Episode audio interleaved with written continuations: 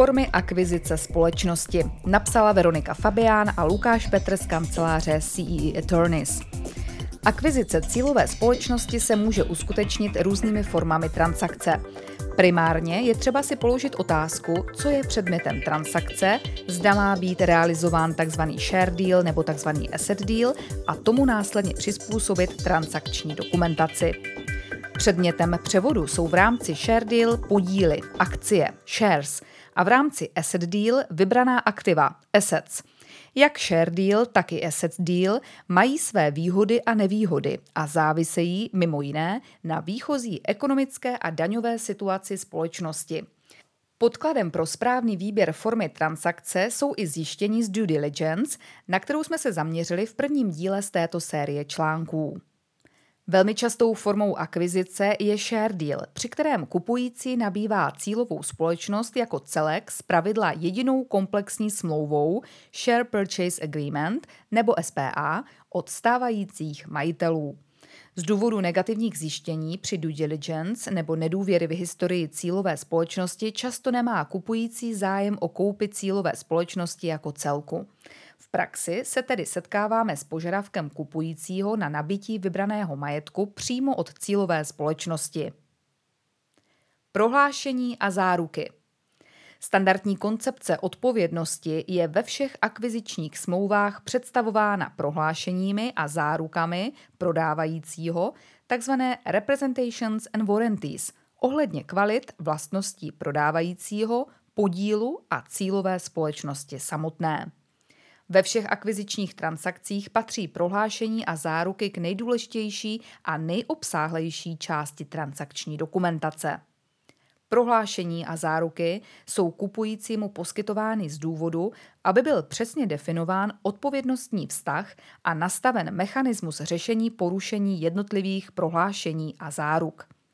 V textu SPA bývá dále definována povaha prohlášení a záruk prodávajícího, nároky kupujícího z jejich porušení, limitace odpovědnosti prodávajícího za porušení prohlášení a záruk a rovněž některá specifická očkodnění, indemnities, která reflektují problematická zjištění z provedené due diligence.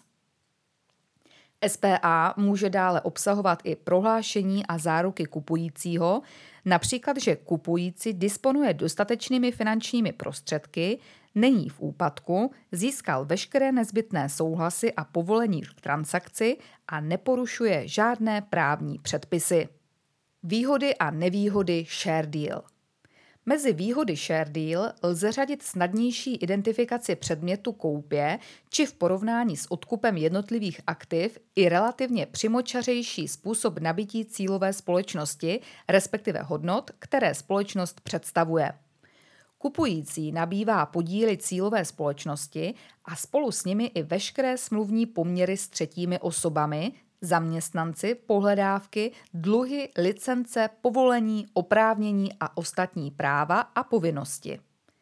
Share deal provází i relativně jednodušší agenda po uzavření transakce, kdy v případě převodu podílu se většinou jedná pouze o provedení změny zápisu v obchodním rejstříku a změny v seznamu společníků, akcionářů. Nabývaná společnost známá na trhu trvá i nadále a realizovaný share deal nemusí mít vliv na vztahy s obchodními partnery či zákazníky cílové společnosti. Zdánlivá velká výhoda share deal je ale zároveň jeho velkou nevýhodou. Cílová společnost je nabývána zpravidla jako celek a share deal zahrnuje i koupy korporátní historie – převzetí potenciálně neznámých závazků i veřejnoprávních a ručení. Výhody a nevýhody asset deal. Při asset deal nabývá kupující jednotlivá aktiva cílové společnosti.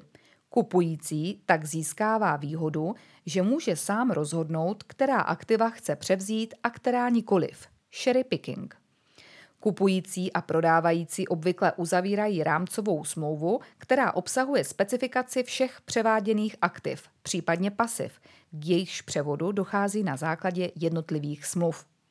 Realizace asset deal bývá zpravidla administrativně a časově náročnější. Mezi nevýhody asset deal můžeme řadit složitější vymezení předmětu převodu. V převodní smlouvě je nutné konkrétně vymezit každý převáděný předmět, nejde-li o převod závodu či jeho části, a jakákoliv obecná formulace z hlediska určitosti předmětu převodu je nedostatečná. S tím souvisí i riziko právních dopadů nesprávného posouzení závodu, respektive jeho části a majetku a riziko převzetí problematických závazků. Je třeba vzít rovněž v úvahu, že při asset deal může dojít k ručení ze strany kupujícího za podnikatelské závazky. Protože ručení kupujícího vůči třetím osobám nemůže být vždy vyloučeno, je důležité identifikovat s tím související rizika v rámci due diligence a vzhledem k prodávajícímu stanovit odpovídající úhradu vzniklé škody dle mechanismu řešení porušení prohlášení a záruk.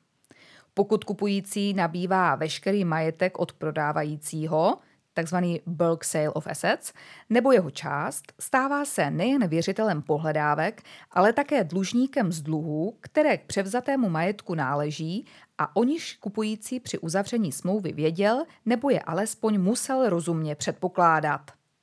Rizikem asset deal je i potenciální nepřevoditelnost práv z průmyslového nebo jiného duševního vlastnictví. Závěr. V tomto článku jsme se zabývali výhodami a nevýhodami share deal a asset deal z právního hlediska. Vhodnou strukturu transakce je potřeba zvolit i s ohledem na účetní a daňové dopady. Každá z forem akvizice společnosti vyžaduje pečlivé zvažování a provedení vlastního individuálního testu, na jehož základě lze rozhodnout, která forma transakce bude pro kupujícího výhodnější. V dalším článku se budeme dále věnovat koupi závodu či jeho části v komparaci s koupí jednotlivých částí majetku cílové společnosti. Pro Legal One Michaela Vašinová.